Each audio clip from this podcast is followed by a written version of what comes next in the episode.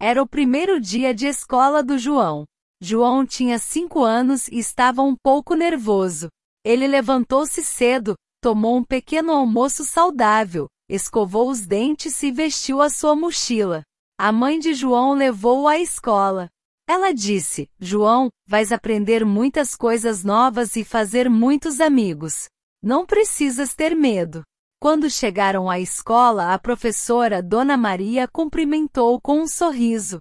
Ela mostrou-lhe a sala de aula e disse: Aqui é onde vais aprender a ler e a escrever, João.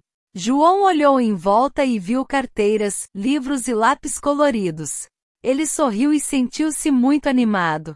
Durante o dia, João aprendeu a desenhar um gato, a contar até dez e até a cantar uma canção nova. Ele brincou no parque com os seus novos amigos e comeu a sua lancheira no recreio. No fim do dia, a mãe do João veio buscá-lo. Ele correu para ela e disse: Eu gosto da escola, mãe. Quero voltar amanhã. A mãe do João sorriu e abraçou.